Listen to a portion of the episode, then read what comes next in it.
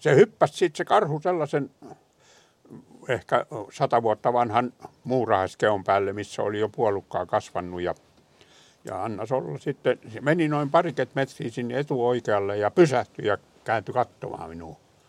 Silloin me ajattelin, että no, se on ensimmäinen panos, joka ratkaisee, että kumpa meistä jää henkiin.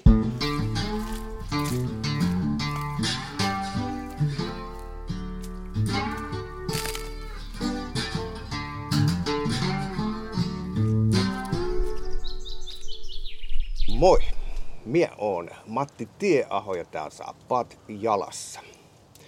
Tällä kertaa mun vieras on Teemu Suikkanen. Tervetuloa. Kiitos. Missä nyt ollaan? Ollaan Tuliluikussa, Luumäen pitäjässä, Suantilan kylässä. Ja Pupuhirvas on tämä paikka. Nimellä. Mistäs tämmöinen Pupuhirvas-nimi tulee? Onko siinä joku vitsi takana vai?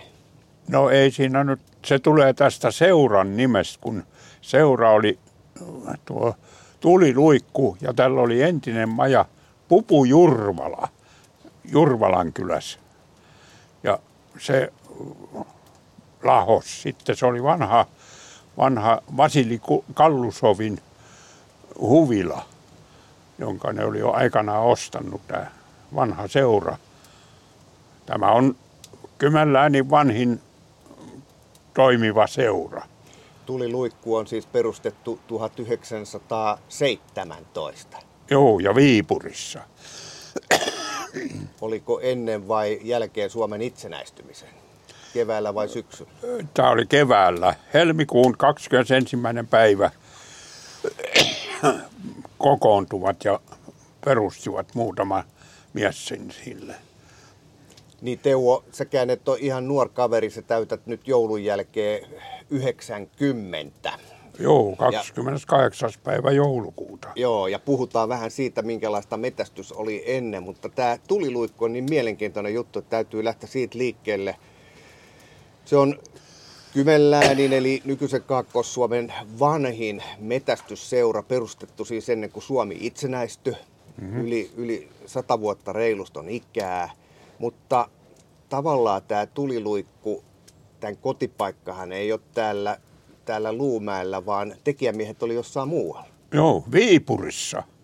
Nämä asu Viipurissa ja siellä oli pää, pääosana tekijästä oli Ville Laapas, joka oli syntyisin täältä Luumäeltä. Ja sen takia se on, niin kuin ne kävi metällä täällä Luumäellä.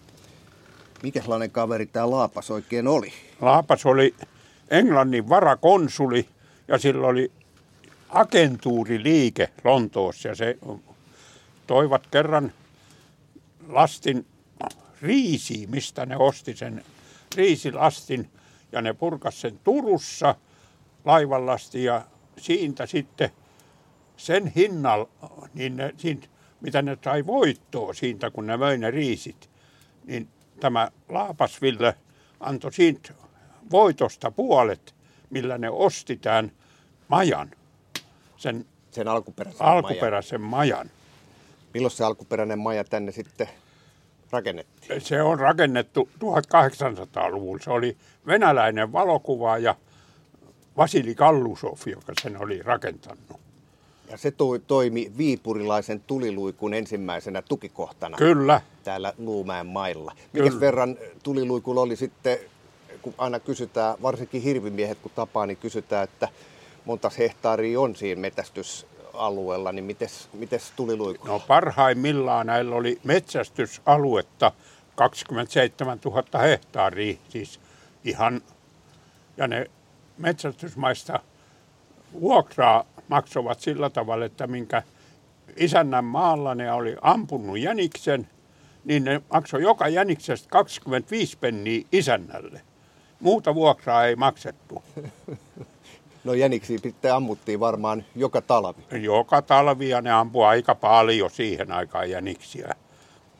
Kun tämä seura oli Viipurista, niin Viipurist, Viipurihan oli siis Kymenläänin pääkaupunki, vai joo. Oliko tämä edes Kymenlääni vai Viipurin lääni? Viipurin lääni. Joo, ja, ja tämä kuuluu siis Viipurin lääniin tämä alue, sittemmin Kymenlääni, ja nyt, nythän puhutaan siis Kaakkois-Suomen alueesta.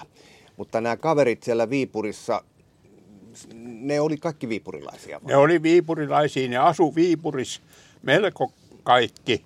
Oli muualtakin, oli Helsingistä, oli sitten kaveria, jotka oli jäseniä tässä. Ei tässä koskaan ollut paljon jäseniä, niitä oli vähän toistakymmentä siihen aikaan. Niitä oli viipurilaisia ja helsinkiläisiä.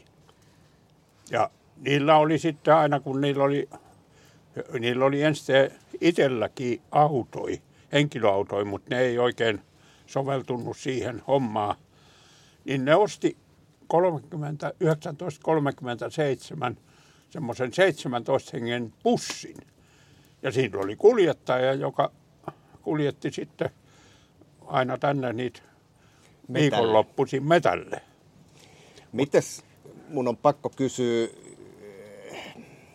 kun nykyään ei enää sillä lailla puhuta, niin kuin jossain kohtaa metästäjiä niin kuin moitittiin siitä, että se metästyskulttuuri on vähän sellaista ja tällaista, että kännissä toikkaroidaan tai sen sellaista, niin nyt kun puhutaan siitä, että kaveri tulee Viipurista tänne Luumäelle metälle ja on auton kuljettaja, joka tuo ne bussilla tänne, niin minkälaista touhua se on ollut? No siellä jossain noissa vanhoissa, vanhoissa pöytäkirjoissa sanotaan, että tämän bussin nimi kun oli Tönö, niin siinä tahtoi tulla joskus Hönö siinä bussissa. Ja siellä oli sitten lupimestari aina valittu seuran, seuran kokouksessa lupimestari, ja siellä oli, siellä, nimittäin siellä bussissa oli anniskeluoikeudet, koska nämä oli, näitä oli lääninhallituksen herroja sitten siinä ja jäsenenä siinä, niin ne järjesti anniskeluoikeudet sinne. Oliko tämä niin kuin eliittijoukko? Ihan tämä oli eliittijoukko, ei, ihan täysin eliittijoukko. Ei tämä mitään ollut muuta silloin, siihen aikaan. Mm. Sä oot itse Vehkalahdesta kotoisin ja, ja ennen kuin oot siirtynyt tähän seuraan, niin sä oot vaikuttanut jossain muussakin seurassa. Olen vaikuttanut, ollut kasvattajaseura oikein. Kannusjärven ja Kitulan metsästysseura oli minun kanssa, missä minä olen syntynytkin oikein Vehkalahdella. Milloin sä liityit, minkä ikäisenä niihin porukoihin? No silloin me olen, me olen tuota Kannusjärvellä seurassa, niin se on perustettu tuhatyhdeksänsataaneljäkymmentäkahdeksan ja minä olen perustajajäsen siinä. Okei. Okay. Mä olin kuusitoistavuotias poika, kun se silloin aloitettiin se. Mulla on vähän sellainen tuntu, että sun metästys ei kuitenkaan alkanut sitten vasta neljäkymmentäluvun lopulla, vaan se alkoi jo aikaisemmin. Alkoi aikaisemmin. Sota-aika jo metsästin. Silloin ei ollut mitään lupia, olin alaikäinen, mutta ei sitten silloin katsottu. Minä metsästin hyvinkin paljon siellä. Muun muassa kansakouluun kun kävin, niin minä kävin aamulla teiden kuville siinä lähellä. Oli sellainen Suomissa, oli paljon teiriä. Niin minä yhtenä aamun muistan sen aina, ampusin neljä teiriä ennen ja sitten tulin kotiin ja lähtin kansakouluun. Siis alakouluun. Niin. Olit siis noin kymmenen tai? Joo, sellaisen. Minä olin kymmenenvuotias suunnilleen. No menitkö sehän yksin sinne teerimetälle? Kyllä. En minä ole koskaan pelännyt. Oli kyllä varoitettu siihen aikaan paljonkin, että kun on tesantti. Mutta minullahan oli haulikko muassa. Ei mitään hätää. Ei mitään hätää. No, sinä et vissiin tesantteja nähnyt. En nähnyt koskaan tesanttia. No entäs niitä teeriä? Oliko niitä? Me ollaan nyt Kaakkois-Suomessa, ihan eteläisessä Suomessa, jossa kannat on käynyt vähin, niin oliko niitä silloin? Oli. Siellä on satapäisiä parvia siellä suolla lenti ja kuhersi.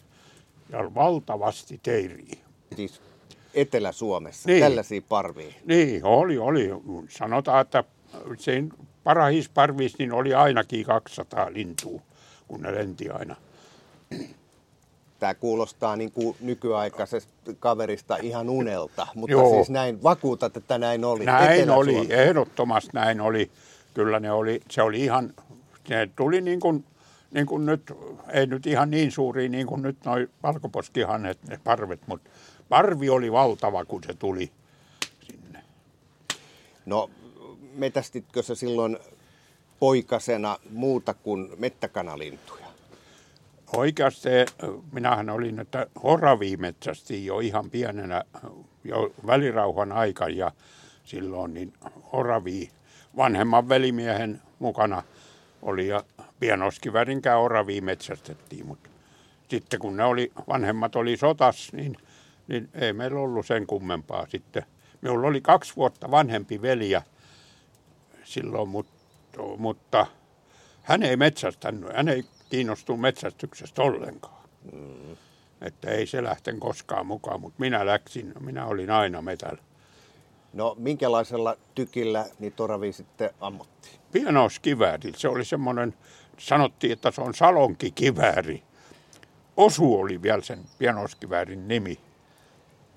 Ja suomalaista tekoa. Suomalaista tekoa se no, on. Oliko se hyväkäyntinen ase ja vei maaliin? Kyllä, se oli ehdottomasti hyväkäyntinen ase. Että senkaan oravankin, kyllä oravaakin osu siinä. Minkäs takia ne oravat oli metästyskohteena, niitähän ei ole syöty koskaan. Ei, on niitä syötykin, mutta tuota, ne oli nahkan takia. Se oli arvokas se oravan nahka. Että siellä siitä välirauhan aikaa. Niin. Mitä siitä sai? Minä muistan silloin, mutta että sitten sen muistan sotan jälkeen, niin siitä sai jo sata markkaa siitä oravan nahasta. Sellaisesta pienestä? Niin. Siitä sai sata markkaa. Ne oli kauppahallissa oli semmoinen Haminassalla Rasisen Kalle kauppias, joka osti niitä nahkoja aina. Ja se, siinä oli, siitä sai satasen siitä oravan nahasta. Ja tämä tapahtuu neljäkymmentäluvulla? neljäkymmentäluvulla. En mä tiedä. Sotien minun jälkeen vai sotien aikaa? No sotien aikaan niitä ei oikeasti, oikeasti minä muista, että ihan sotan aikaan ei oravia ammuttu ollenkaan. Joo. Että niitä ei mitään, mutta että siihen aikaan se oli, kun minä poikasena niin metsästin kanalintui, niin musta kukkoteiri, niin sen kun vei seurahuoneelle Haminaan, niin siitä sai kaksi ja puoli sataa. Se, oli, se ei ollut kortilla se teireliha, riistanliha. Niin se oli niin iso raha silloin, että voi verrata, että joku kirvesmiehen palkka oli viisikymmentä tunti. Mm. Niin se oli, se oli reilun puolen päivän palkka jo kirvesmiehelle. Eli siihen aikaan metästys, metästys oli muutakin kuin sellainen harrastus, että sillä saattoi tehdä rahaa. Siltä, sillä tehtiin rahaa ilman muuta. Ei niin kuin meillä, meillä mä muistan, niin ei niitä kotoon, harvoin syötiin niitä, niitä kanalintui. Sorsia kyllä syötiin. Siinä oli sellainen pikkuinen kuivattu lampi ja siinä oli paljon sorsia. Ja siihen minä sorsiakin metsästin sitten, niin se, ne kyllä käytettiin kotoon, mutta ne, yleensä mustat teirit, niin ne vietiin kaupunkiin ja ei niitä suolistettu silloin ollenkaan. Se on ihan, ihan täytenään. Ihan vietiin täytenään, ne vaan jos ne oli verisiä, niin pyhittiin sanomalehdessä se veri pois, ettei verta näkynyt. Ja sitten pää siiven alle ja sellaisen mytynkään viehtiin. Ja ne, ei niitä suolistettu.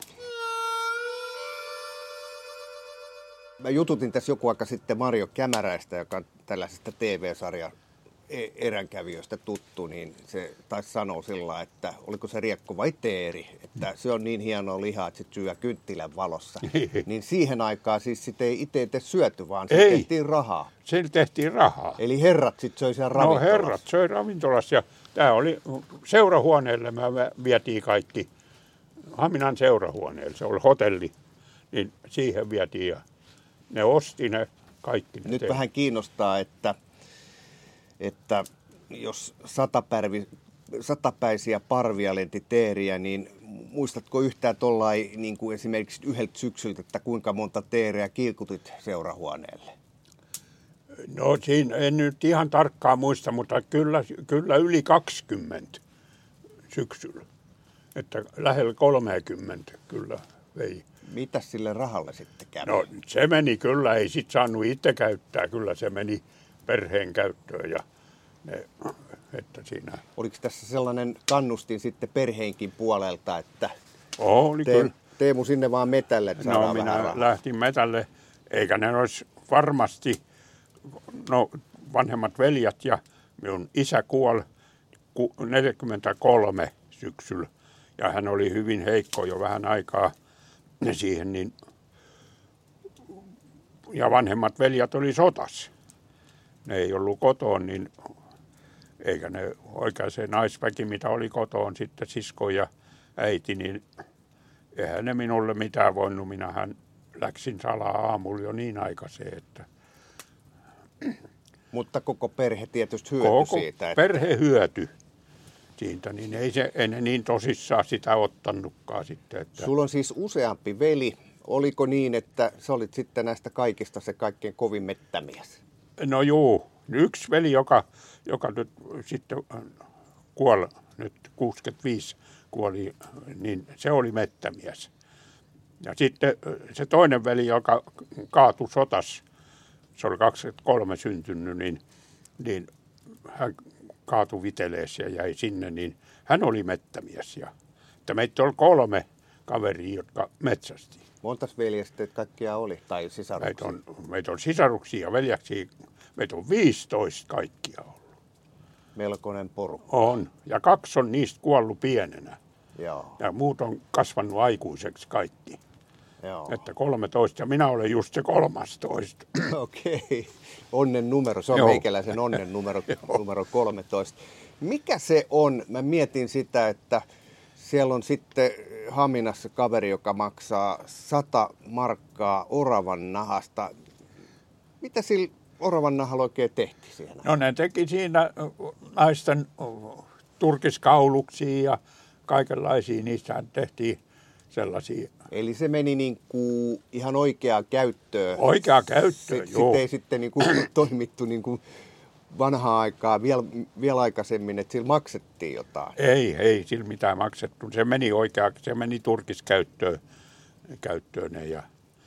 eihän siinä. Ja ne piti olla sitten, että niissä ei saa olla sinikkoa. Siis se sinikko, oravan nahka, niin se on kesänahka. Siinä ei kestä karva kiinni. No, miten sen sinikon siitä huomaa? Nämä piti ampua siis talvella? Talvella. Nämä yleensä marras-joulukuulla ammuttiin oravat. Joo, ja no. Tähän aikaan Joo. silloin oli jo lunta täällä oli, oli, oli. Lunta oli lumikelin aikaan niitä. Ja sitten kun orava oli, jos se oli punainen tai ruskea karvaltaan, se ei, sit ei, ei sillä tehnyt mitään. Se oli sinikko. Se piti olla sellainen harmaa. Se piti olla harmaa, että se on vaihtanut talvikarvan jo. Joo, ja syy siihen ei ole niin kuin väri, vaan se kestää paremmin. Joo, se kestää paremmin. Se ei mm. ole se väri, se, nehän värjäs niitä. Oravahan on vaalia maan alta, niin ne värjäs sen saman väriseksi, sen nahkan kaikki. Joo. Ja tuota, ei, ne on, ne on hyvinkin, hyvinkin tuota, että tarkkoja oli siitä, että se ei saa olla mikään sinikko. Mitenkä muuten, tuossa viikonloppuna luin Hesarista, että sotien jälkeen Suomessa on kuivatettu neljä miljoonaa hehtaaria suota. Niin sä oot metästännyt jo neljäkymmentäluvulla, niin miten sä kuvailisit mulle, minkälaisia ne metät ja maastot oli siihen aikaan verrattuna tämän päivän maastoon Kymenlaaksossa? Kyllä tuota, täällä Kymenlaaksossa niin suot oli, niissä oli paljon aavaa suota. Niissä ihan, ettei siellä ollut kuin pieniä männynkäkkäröjä, siellä sellaisia pieniä toimia, taimia, ihankin aavaa suota oli. Ja, ja siellä viihtyi teiret. Ne oli soitin, aika oli kaikki siellä, hain siellä aavalsuolla. Mutta nykyään, kun ei ole enää aavaasuota täällä, ne on mettää kaikki, kun ne on ojitettu ja kuivattu. Niin ne on, ne on metsittynyt kaikki, että ei ole, sitä aavaa ei ole. Ja nykyäänhän on, jossain saattaa, jos on hyvinkin vähän on enää teeri, niin jossain saattaa kevät lammejäällä olla vielä, vielä soidinta. Mutta silloin se oli valtavaa se soidin, se oli, kun niitä aloin. Alkoi olla, että niitä oli sata kappaletta teeriä siellä keväällä.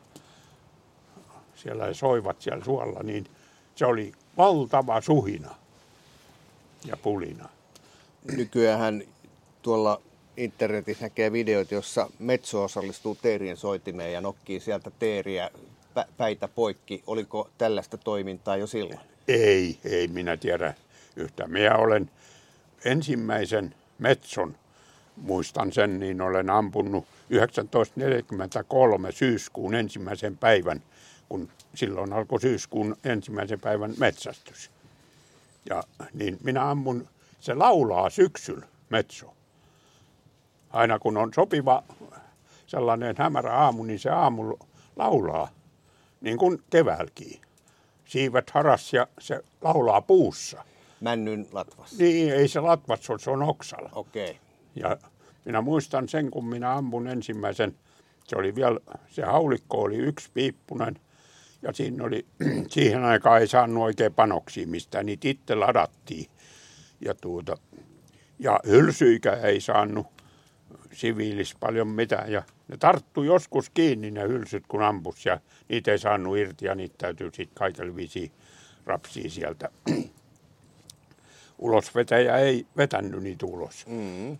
Niin tuota, minä ampusin, se oli vielä haapapuussa se vetto, se oli sellaista harmaa. Harmaata sy- aamua, pikkasen, ettei ollut vielä oikein täyspäiväkään. Ja minä ihmettelin, että missä se suhisee ja naputtaa. Ja viimeinä minä näin, että siellähän se, kun se heiluttaa pyrstöä, joo, silloin kun se laulaa. Niin mä näin, että tuollahan se heiluu. Ja minä kun ampusin sitä, niin se oli niin paljon rungon takaan, että siltä meni vaan siipi poikki ja se tipahti maahan. Anna Solla, kun se tipasi maahan ja läksi juoksemaan, niin minä perään. Kiireesti perään, ettei pääs karkuun. Ja... Sulla ei ollut koiraa? Ei, ei, ei. Sinne voi koirankaan mennä meton laululle. Sehän lähtee, jos koira menee, niin ei se laula. Ei se saa häirintää yhtään.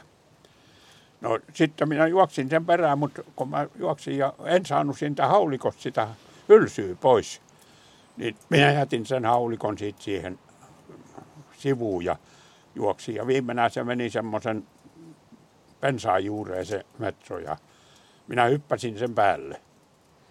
Metso on iso lintu ja se oli ukkometto, joo, joka lauleli. Mm. Joo, ja se kääntyi jotenkin selälleen ja se repäsi minun puseron jalankaa, se metso. Se oli niin paljon hengessä, kun minä käänsin kaulasta kiinni sitä ja puristin ja niin se potki ja repäsi puseron. Kynnenkään. Joo. Ja minä olin siitä ihmeessä sen, että sain sen viimeinään, mutta en helpottan siitä. Ja sitten kun en meinaa löytää sitä haulikkoa, että minne minä sen jätin. Se oli siellä jossain. Se oli jossain. Viimeinään löysin sen sitten ja tulin koti siellä. Metso oli melkein, metso oli kun sen nosti jalkoistin melkein minun mittainen. Eli se oli ihan semmoinen kunnon ukkometso? Oikein kunnon vanha ukkometso. Sellainen, joka nyt neljän, yli neljä kiloa painaa. Joo. Jos sä vertaat, söitkö sen? Silloin muistaakseni se syötiin. Joo. Eli sä oot syönyt mettäkanalintuja, niin mettoa, teertä, varmaan riekkoakin. Joo on. Niin miten on? Onko se vanha ukkometto versus teeri, kumpi on parempaa? Kyllä teeri on parempaa ja yleensä se vanha ukkometto on aika kuivaa. Paras, mikä on näistä kanalintuista, on pyy. Se on paras, paras paisti. Ehdottomasti. Joo, mä metästän, metästän jonkun verran pyytä, muutaman pyyn joka syksy. Ja en tiedä, onko monta kertaa, mutta sanon tämän sullekin, joo, vielä, että, että tota, kauniimpaa lintua kuolleena kädessä joku pyy, se on, joo, tosi nätti. Urospyy vielä. Niin. Nimenomaan, se on nätti lintu. Ja se on jotenkin, jotenkin ihan, ihan tota, hurmaava, jos näin nyt voi kuolleesta eläimestä sanoa. Joo. Me on kyllä vähän samaa mieltä. Entäs sitten kyyhky, ootko kyyhkyä kyyhky on, kyyhky on hyvä paisti ja se on hyvin vaalia se liha. Olen minä kyyhkyjä ampunut ja syönnyt kyyhkyjä. Ja kun sanotaan, no nykyaikaan pelätään sitä paljon, sitä lyijyä, että niistä tulee lyijyä. Minä olen syönyt pienestä pojat saakka, niin sorsia syötiin ja niissä oli haulia, kaikkia lyijyä. Eikä, en minä usko, että se, jos se lyijy olisi ollut myrkyllistä, niin en minä näin vanhaksi olisi elänyt. Niin, tässä ei kauaa mene, kun teikäläinen täyttää yhdeksänkymmentä vuotta ja, ja tässä kun nyt ollaan tultu sieltä Haminan pohjoiskärjestä tänne Luumäelle, niin sen verran on teikäläistä seurannut, että, että jalka nousee, ei ole minkäännäköistä sellaista fyysistä rajoitetta, että hyvä kuntoinen kaveri oot edelleen. Kävitkö metällä? Ootko käynyt tänä syksynä metällä? Kyllä. Meillä on yksi sellainen autiotila tuolla Puolangaskin. Siellä mä olin syyskuun alus viikon. Oli yksi kaveri ajokoiran kanssa. Minun itseltä ei ollut enää koiraa. Se viimeinen koira meni jäihin kaksi vuotta sitten tuolla ajokoira. Ja sen jälkeen minulla ei ole ollut koiraa. Siihen asti minulla oli koira kyllä ihan pienestä saakka aina. Nyt mä tartun tähän koiraa siis. Ajokoira, eli kyseessä on ollut varmaan jänisjahti. Joo. Mitä tapahtuu? No mitä, siellä kuunnellaan ajoa ja, ja tuota sitten kylmä syksyllä ammuttiin yksi jänis sieltä. Tänä syksynkin vielä ampusin. Mutta tässä tapauksessa jänis meni jäälle. Niin, kun se meni silloin, kun se koira hukkui, niin, niin. jänis meni heikolle jäälle. Ja se tää Luumäellä meni vielä tuohon Elkien, tai Hirvasjärvelle tuossa. Minä soitin, soitin sitten, kun ei sinne päässyt. Mä yritettiin sinne ja yksi kaveri oli ja veneen käymä, särki jäätä ja yritti, mutta ei sinne. Se oli mahdottomuutta. Se koira oli siellä avannossa. Mä nähtiin se siellä ja se haukku siellä avannossa, kun se oli. No se tuli sitten, soitin palokunnan. No palokunta tuli, mutta sillä meni se palokunnan niin paljon aikaa. Se oli vielä hengissä koira silloin, kun se palokunta tuli siihen rantaan. Mutta ennen kuin ne kerkesi sinne mennä, niin koira oli hengettömänä. Se oli kaksi ja puoli tuntia ajannut jo sitten jänistä. Ja se oli tietysti hyvin kuuma ja sitten kun se joutui kylmään veteen, niin sehän ei se kestänyt kauaa. Otan osaa. Jos sulla on pienestä saakka ollut koiria, niin... niin... tottuuko siihen koskaan, kun se viimeisen kerran haukahtaa tai suoraan sanottuna henki lähtee? No ei oikeasti. Kyllä se aina muistuu mieleen. Ei sillä voi minkään. Kyllä sen muistaa. Mm, aina sitten se... kun sen näkee, kun se Joo. menehtyy, niin sen täytyy olla karmea paikka. Se on, se on vaikea paikka. Onko sulla aina ollut ajokoira? Pystykorvia oli nu- silloin nuorena. Sitten ensimmäinen ajokoira, mikä oli rekisteröity oikein, että se oli Kennelliiton rekisterissä, niin oli, oli tuota viidenkymmenluvun lopulla. Joskus viisikymmentä, oliko se nyt, vi- ei kun sehän oli viisikymmentäyksi, kun mulla oli ensimmäinen ajokoira. Mitäs sen pystykorvan kanssa? No sen pystykorvan kanssa niin metsästelin... kanalintui aikanaan. Ja silloin seitsemänkymmentäluvulla, kun on tuolla Puolangassa sellainen autiotila, missä on käyty. Meitä on kolme kaveria, jotka ostettiin se tuhatyhdeksänsataakuusikymmentäseitsemän se tila siitä. Niin siellä on siitä asti käynyt, mä olen käynyt joka syksy. Enää se ei ole tosin minun omistuksessa se tila, mutta tuota, on kuitenkin käyttöoikeus siihen mökkiin. Ja tänä syksynä niin ikään olet käynyt siellä? Olen käynyt. Miepäs laitan pikkasen lisää puita. Joo. Se on hieno paikka, se, se Lappi. Kyllä. Ei tästä montaa vuotta, kun me ihmettelin. Se on sellainen niin kuin vanhojen äijien paikka, että ne menee sinne vaan siksi, kun siellä on niin helppo kävellä. Mutta kyllä, kyllä siinä jotain kummallista on, Lapissa se, on. On se vähän erilainen siellä jo. Ja siellä on niitä aapasoita vielä. Kyllä. Siellä on aapasoita jonkun verran vielä ja, ja tuota, ne ei ole kaikki ohitettu. Ja sellaista, kun nykyajan ihminen menee Lappiin ja katsoo niitä aapasoita, niin silloin kun siellä aloitit metästyksen neljäkymmentäluvulla, niin täällä Etelä-Suomessa oli samanlaisia. Oli, oli. Kyllä oli. Hyvinkin oli täällä. Että ei ne suot, suot oli ihan luonnonvaraisia ja oli jopa niin... sellaisia veteliä paikkoja, ettei niistä päässyt aina joka aika käveleekään yli. Joo, me ollaan varmaan molemmat uitu suossa tai, tai saappaat kastettu siellä monta kertaa. Se kuuluu vähän tähän eränkäyntiin, että aina välillä siitä pitää vaan Kyllä. yli mennä. Mites kun ura alkaa metästyksen parissa jo neljäkymmentäluvulla, neljäkymmentäluvun öö, jo ennen puolta väliin, niin nyt kun mietitään tätä nykyistä riistakantaa, mikä meillä on, hirven metästys on sellaiset niin kuin julkisesti hyväksytty laji, jota kaikki kannattaa, että hirvikannat pysyy kasassa, niin mites teikäläisen hirvihommat?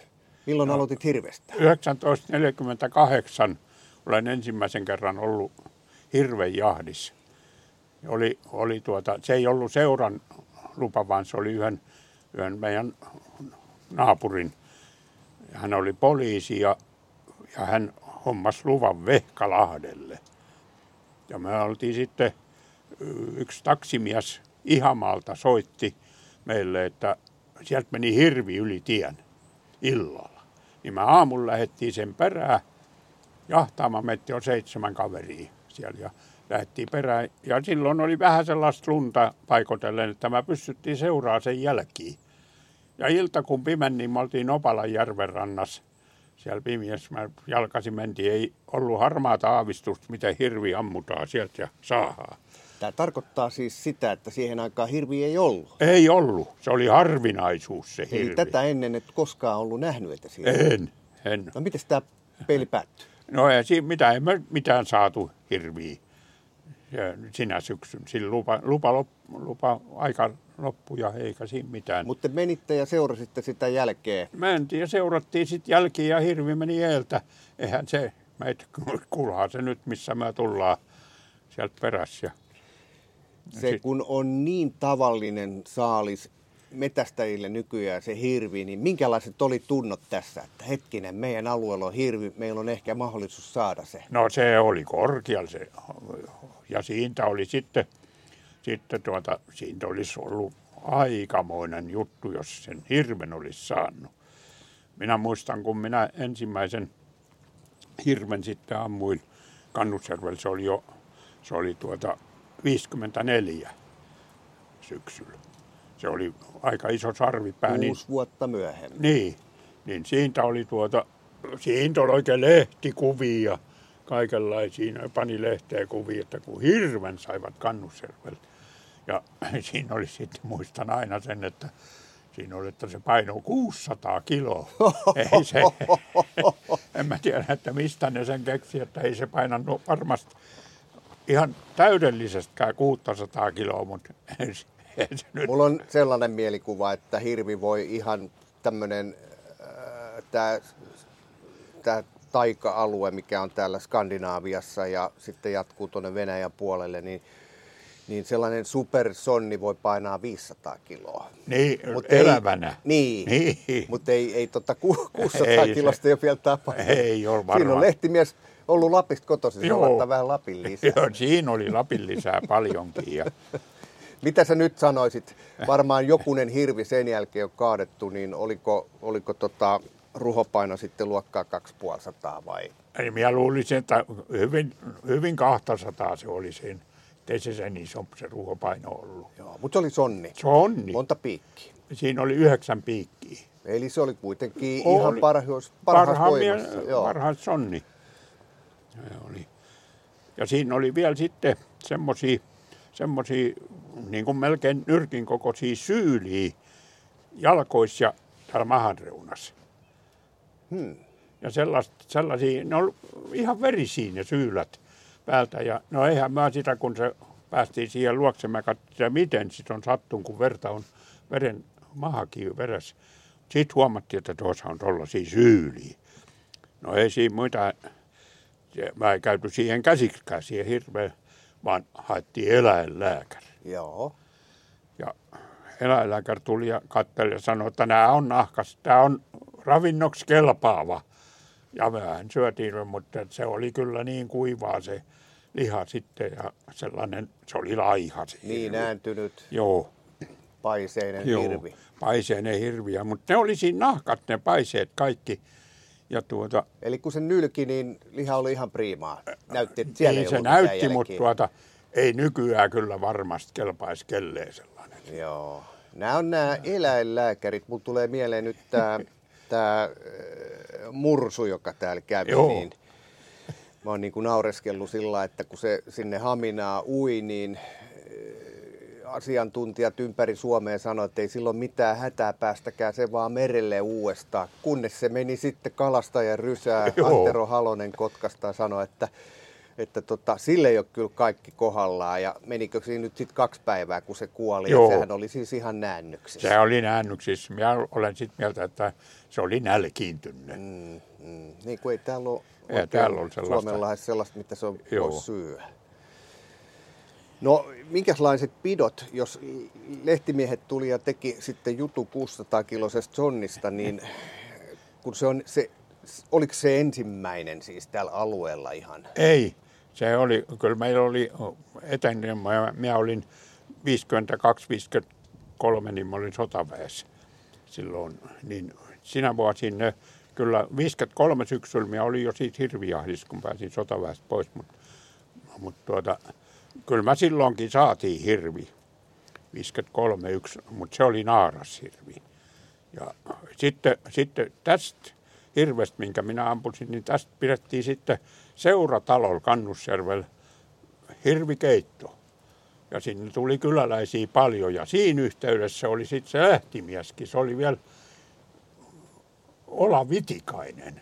Se Joo. lehtimies, joka se teki sen. Eli se juttu tehtiin tässä kohtaa vasta, että se ei ollut sitten kaatotilanteessa Joo. mukaan. Ei se kaatotilanteessa ollut mukaan, se tehtiin tässä kohtaa ja, ja, ja se vielä soitti ja minun piti viedä ne sarvet sinne näkyviin. Ne oli se sarvet siellä sitten näkyvissä. Siellä, siellä oli sellainen peijaistilaisuus. Hirvisoppaa syötiin ja siellä oli porukkaa paljon kylästä sitten, hirven. Kaikki ihmettelemässä. Joo, hirvenkeitolla. Mitenkä viisikymmentäluvun alussa, minkälainen operaatio hirven metästys silloin oli? Ei varmaan ollut nykyisellä lailla tällaisia ajavia tai seisauttavia hirvikoiria. Ei ollut minkäänlaisia oli? koiria. Sitä oli sellainen, että toiset oli passissa ja toiset lennätti sitä ajoa. Paljon oli väkeä? No kuusikymmentäluvun... Tai seitsemänkymmentäluku se on jo, minä olin silloin hirvipäällikkönä niin kuin Kannusjärvellä, niin meitä oli kaiken kaikkiaan sata kuusikymmentäseitsemän osallistujaa siihen. Ja niistä oli viisikymmentäkaksi silloin aseitten kanssa. Ja loput oli ajomiehiä. Että niin, minä suunnittelin aina kartalta sen, että mikä minkälainen motitus moti vedetään. Ja niin, se oli sitten oli traktori, millä niitä kuljetettiin, niitä ajomiehiä niin sanottu. Ja tuota... ja teillä oli operaatiota varten tämmöiset miehistön kuljetusajoneuvot Juu, ihan. Joo. Miten se, se ajolinja, tai siis se, se passilinja, niin kuinka pitkä se oli, jos siinä oli yli no viisikymmentä se, no, no sehän oli, oli tuota pari kilometriä se passilinja. Ja oli aika isoinen motit, mitä tehtiin. Se passilinja oli jo ja noin sanotaan neljäkymmentä viisikymmentä metrin päässä oli aina kaveri siinä passissa. Joo. Kuinka kaukaa ne ajomiehet sitten lähti? Ne lähti, saattoi lähteä kaksi pilkku viisi kolme kilometriä kaukaa. Ja ennen kuin ne lähti, niin oliko joku haju, että täällä saattaisi olla, vai oliko se sellaista hakuammuntaa? Se oli hakuammuntaa ihan, että ei, ei sitten tiedetty aina. Joskus oli sitten tiedettiin, että siellä on nähty hirvi joskus, niin sitten mentiin aina. Ja tämä ajo tapahtui tietysti jo ennen lumen tuloa. No, ennen syksyllä. lumen tuloa ja se oli, niillä oli semmoiset niin kuin, niin kuin noit pieniä koivulla, kalikoi, mitä naputtivat tullessaan. Siellä no. kalina kuului, kun se ajo tuli. Ja siinä vaiheessa, kun se alkoi kuulumaan se kalina, niin siitä piti jo katsella hyvin tarkkaan, että mistä tulee se hirvi. Mutta se on tuota, jos siellä hirvet liikkuu, niin... Närhi on semmoinen lintu, joka ilmoittaa sen, että nyt tulee. Närhi rääkkyy heti, kun se hirvi seurailee. Pitääkö toi paikkansa? Pitää. Minä nimittäin olin eilen. Niin. Nyt kun me tehdään tätä, ollaan siis lokakuussa, niin olin eilen passissa ja, ja muistin tämän jutun. Ja kuinka kävikään passissa, niin takapuolelta närhi rääkäs, mutta ei sit hirveä tullut. Niin. Mutta se oli hei takapuolella. No niin, se oli siellä takana. Se oli väärällä puolella. Voi Mutta olla, että siellä joku liikkuu. Joo, jos siellä joku liikkuu, niin kyllä se rääkäsee. Joo, kyllä, kyllä. Minä oikeasti uskon tähän samaan Joo. juttuun ja aina, aina tota tulee vähän jännittyneemmäksi. Joo, jos närhi, närhi, närhi alkaa rääkymään, niin jos se on tuolla, niin siellä liikkuu joku. Entäs ne korpit? Tämä on minua aina kiinnostaa, kun no. ne väliin raakkuu ja No ääntelee. Korpit tulee silloin, kun ne näkee, että on, siellä on punaisia liikkeellä. Nehän seuraa hyvinkin tarkkaa sitä, että kun menee punaiset vaatteet päällä tuonne, niin, niin se, korpit alkaa heti tulla. Niin, ne, ne niinku tajuaa sen, että kohta voi tulla ruokaa, mutta meidän ei siis tarvi, meidän punapukusten niistä välittää mitään, ei. Ne ei pysty ohjailla. Ei ne mitään ohjailla, ei ne ohja, mitään ilmoita. Ne rää, rääkkyy siellä ja lentää muuten. Mutta tuota, kyllä korpit, korpit tuota, minä olen sitä mieltä, että korpit erottaa sen punaisen vaatteen, Joo. koska ne heti alkaa lentelee. Kun kyllä. Eikä, eikä niitä korppia ole ollutkaan kuin viimeiset kaksikymmentä vuotta vasta. Niin, tässä pitää muistaa tosiaan se, että, että korppi, se on nykyään hyvin yleinen lintu. Ihan kuka tahansa voi nähdä, kun ajelee vaikka autolla, mutta Juhu. aikaisemminhan se oli ihan tämmöinen erämaalintu. Se oli täysin erämaalintu. Se oli harvinaista, että näki korpin, mutta nykyään silloin hirviahdin aikana niin ne suolet jää sinne mettään, niin eihän ne ole kuin pari päivää, niin ne on häipynyt siellä. Nehän syö, siellä on kaikenlaista lukkaa, joka syö ne. Mun on nyt pakko kysyä, kun korpista tuli puhetta, tuosta kuukkelista aina puhutaan, että, että se on tuolla Lapissa sellainen lintu, että kun sen näkee, niin sitten pitää olla valmiina. Saattaa kohti jotain tapahtuu, se on hyvän onnen lintu. Joo. Ja sitten jos on tiainen, niin pitää juosta karkuun. Se Joo. tarkoittaa, että ei varmaan ole mitään. Mutta onko täällä Etelä-Suomessa? Me ollaan nyt siis ihan melkein eteläisimmässä Suomessa, täällä Kaakkois-Suomessa Luumäellä. Niin ootko sä näillä mailla koskaan nähnyt? Ehitkö nähdä kuukkelia? Tuota, siellä Kannusjärvellä olen nähnyt kuukkelin. Siellä, oli, siellä on vielä tuo yksi mökki siellä. Kaituvan yläpäässä. Siellä, niin siellä on, se on, sanotaankin sit paikkaa kuukkelnoroksi. Ja siellä oli, siellä oli kuukkeli, mutta ei siellä enää ole ollut ainakaan kymmeneen vuoteen. Minkään. Eli tästä ei ole kovin kauan kuin siellä Ei ole kauan, kovin kauan, kun siellä oli kuukkeli vielä. Nyt jos puhutaan niin kuin menneistä vuosikymmenistä, mennään vaikka ihan sinne viisikymmentäluvulle, niin minkälaiset varusteet oli siihen aikaan? Hirviäjillä. Ei ollut mitään elektroniikkaa eikä ei, ei, ei ollut mitään, mitään. Ei sen kummempaa ollut varusteet. Se, siellä oli, meillä oli sillä tavalla, että siellä oli kaksi kaveria, jotka vastasivat siitä ajoporukasta. Ja minä vastasin siitä ampujista. Niin, niiden kanssa minä sovin aina, että mitkä, mitkä ja näytin kartat tästä, tästä tulette ja ne tuli sitten oman tahtonsa mukaan. Joo. Jos kaksi kilsaa matkaa ja toisessa päässä ammutaan, niin oliko jotain tämmöisiä... Mies mieheltä vaan ilmoitettiin. Ei ollut mitään tammutaan kaksi laukausta. No peräkkäin. Sitä oli. Meillä oli vähän aikaa, mutta se lopetettiin se, että ammuttiin kaksi laukausta sitten. Minkä takia se lopetettiin? No se on ihan turhaa se semmoinen ampuminen. Se on parempi, kun ei sitä räiski siellä. Niin... Se lopetettiin ihan kokonaan ja ei sitten ei sit harrastettu. Parin syksyn mä harrastettiin. Mutta kun olikin, oli, esimerkiksi meillä oli, joskus oli viisikin lupaa, hirven lupaa. Ja siellä kun ampu, sit kun ne ampu, ehkä kaksi, samasta motista ampuvat kaksi hirviä, niin, niin ne, siellä on aika räiskinä. Niin. Kun se tulee sieltä teestä ja, ja siinä on äijä vierekkäin, niin, niin todennäköisesti tampuu useampi kaveri samaan. Kyllä, ilman. Saattaa ampua. Menikö siinä lihaa pilalle? Sitten? Menee siinä aika paljon. Siinä menee joskus hyvinkin verisenä sitä, että... Ja sitten toisen kautta ammutaan suolille ja se on, se on sieltä... Jos se juoksee pitkälti sen jälkeen, kun on suolille ammuttu, niin... Kyllä siihen hirven lihaa tulee maku. Se verenkierron mukaan niin se leviää. Niin lihaksistoon. Niin lihaksistoon. Joo. Joo. Että se on se, se on, siinä on sitten riistan maku, kun se leviää siihen. No hirvet tuli siis, neljäkymmentäluvulla oli se ensimmäinen havainto alueelle, että täällä on hirviä.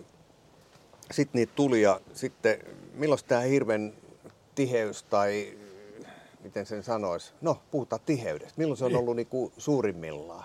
No, minä sanoisin, että seitsemänkymmentä, seitsemänkymmentäkolme, neljä ja viisi se oli suurimmillaan.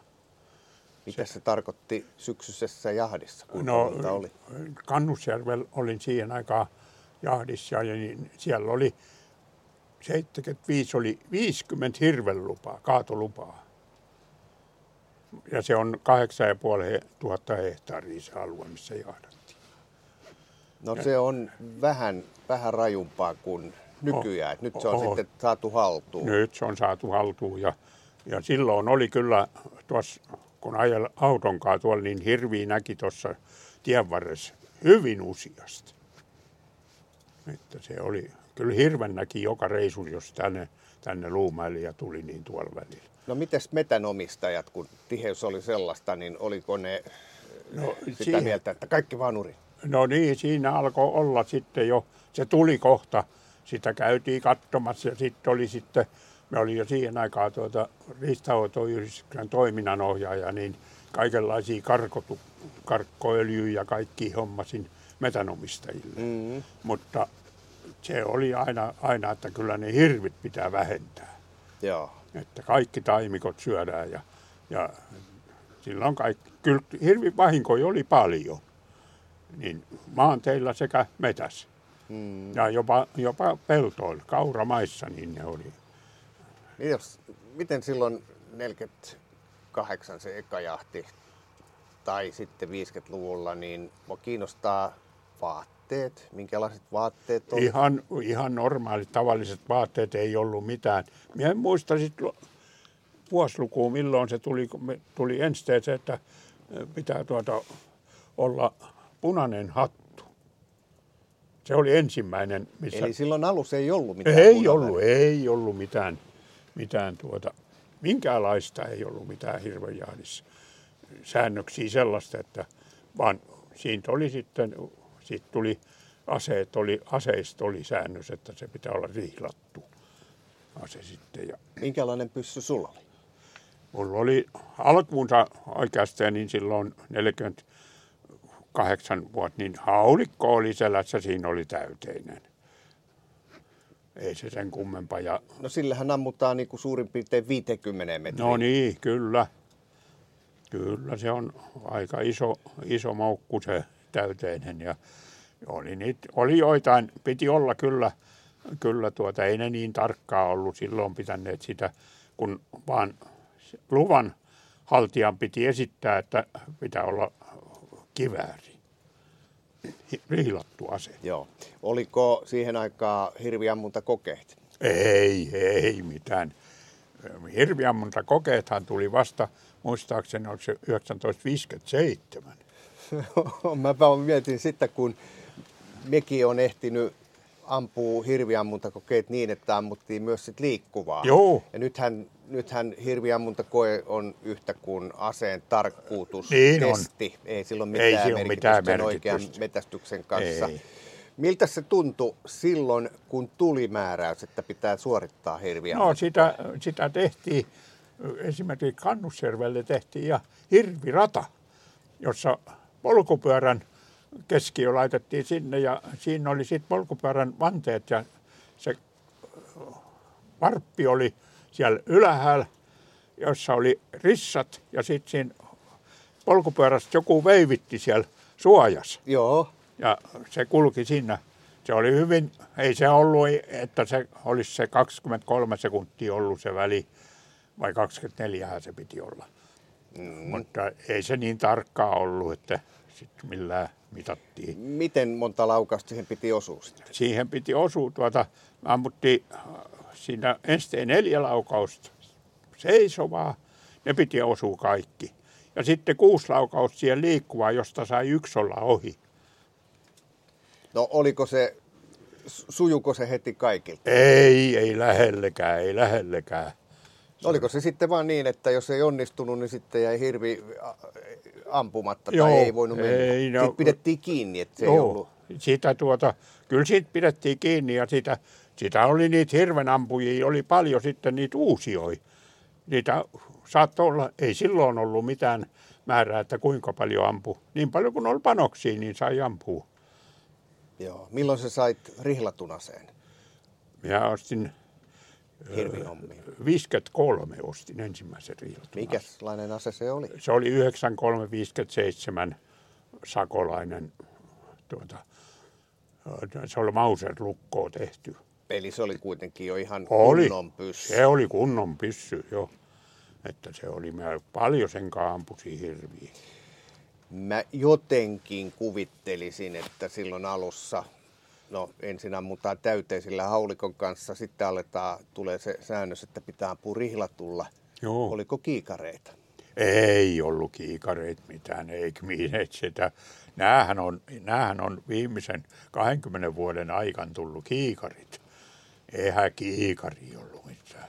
Eli avotähtäimellä. Avotähtäimellä ei. Mitä sä sanoisit sen aikaisista ampujista? Oliko ne sitten kuitenkin tarkkoja kavereita? Kyllä, kyllä. Ja sitä sanoisin näin, että kun ne hirven näki metsässä ja kun ne metsässä, niin kyllä ne ampu tappaakseen sen. Että kyllä ne, ei ne, ei ne kyllä... Ohi roiski. Ei, ei. Joskus kyllä kävi sillä viisi, että ne oli niitä mahalaukauksia ja sellaisia, mutta että sitä jahdattiin sitten. Kyllä ne yleensä saatiin. Näinhän se on vieläkin, että, että helppo sanoa, sit pitää ampua vaan täydellisiä laukauksi, kun ne tilanteet on aina vähän niin joo, ja näin, niin, niin tota, ei se aina onnistu. Ei se aina onnistu. Vaikka on ne kiikaritähtäimet. Vaikka on. Ei se ollut... Ei se ole yhtään sen kummempaa, helpompaa ampua kiikaritähtäimellä kuin avotähtäimelläkään, jos näkö on hyvä. Mm-hmm. Ja sen verran on, että kiikaritähtäimellä näkee hyvästi tuon kaikki risut siitä. Avotähtäimellä niitä ei, avo, niitä ei näe kaikki. Että siinä saattaa olla jotain risuja, niin lyijypää luoti, niin sehän, sehän lähtee minne sattuu. Onko käynyt niin, että on osunut... risuu ja, ja tajoksaa ja on. Ohi mennyt. Ohi mennyt, on, on käynyt niin. Kuinka ohut tai paksu pitää olla, että se muuttaa? No sellainen lyijykynän paksunen, niin se jo muuttaa. Joo. Ei se sen paksun tarvitse olla. Niin, sehän on sellainen luoti, niin sehän on hyvin herkkä. Se, sitten se hajuaa se luotin pää ja sitten se lähtee minne sattuu. Voi nyt vaivaa se... Etelä-Kymenlaakso, tai tämmöinen kymenlaaksolainen vanha maisema, jota ei enää ole, niitä aapasoita ja muita. Missä kohtaa tämä homma lähti muuttuu? Se on lähtenyt heti silloin, en, just ennen sotia jo muutamia, ja sitten seitsemänkymmentäluvulla oikein, kuusikymmentäluvun lopussa seitsemänkymmentäluvulla paljon ojitettiin soita. Ihan kuusikymmentäluvulla ja seitsemänkymmentäluvun alussa. Silloin oli oikein buumi siihen, että kaikki ojitettiin. No mitä mieltä olet, tehtiinkö oikein? No ei minun mielestä, ei olisi pitänyt kaikki, eikä kaikki suot ole sellaisia metsä, että niissä kunnon mettä kasvaisi. Kyllähän on sellaisia hyviä soita, joita kannatti ojittaa. Mm. Ja niissä kasvaa täyttä mettää. Kaikissa kasvaa, kun se on kuivannut, niin jonkunlaista. Niin, sä kun oot... liki yhdeksänkymmentä, niin sä oot nähnyt jo varmaan sellaisia mettiä, jotka on silloin aikanaan kaadettu, sitten ne on kasvanut ja nekin on jo kaadettu. Kyllä, kyllä. Kyllä nähnyt paljon sellaisia. Silloin aikanaan, niin ensin on sotan, sotan aika ja vielä sotan jälkeenkin, niin kaatovat paljon sellaista määrämittaista, että ne hankos noi tukit. Sellaisen pitkän, hankos, pitkän seipään mennässä ja seitsemän tuuma, joka täytti seitsemän tuumaa, ne kaadettiin kaikki. Joo. Sellaista... mittatilaustyötä. Mä, joo, joo. Niin sitten jäi se nuormetta aina.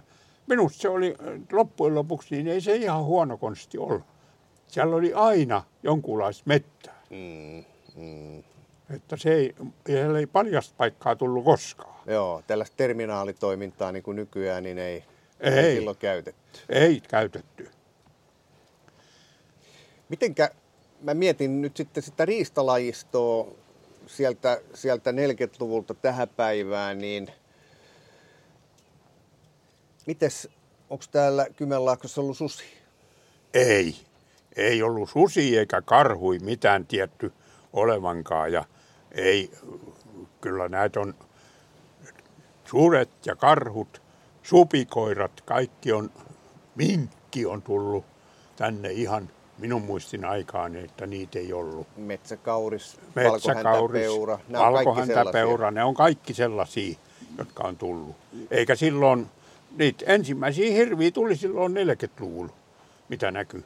Joo, ja se oli sillä, että jos löyti vaikka hirven papanat, niin joo, ne vietiin näytille. Näytille vietiin. Mä muistan silloin sit ensimmäiset hirvijahtia, ja niin se yksi kaveri, kun hirven papanoi löytyi sieltä, niin se mätti toisen reppuuseen, että saat näyttää kotoon, että on totta hirvi. Se on. Joo. Että siellä oli hirvijahti, että niin papanoi.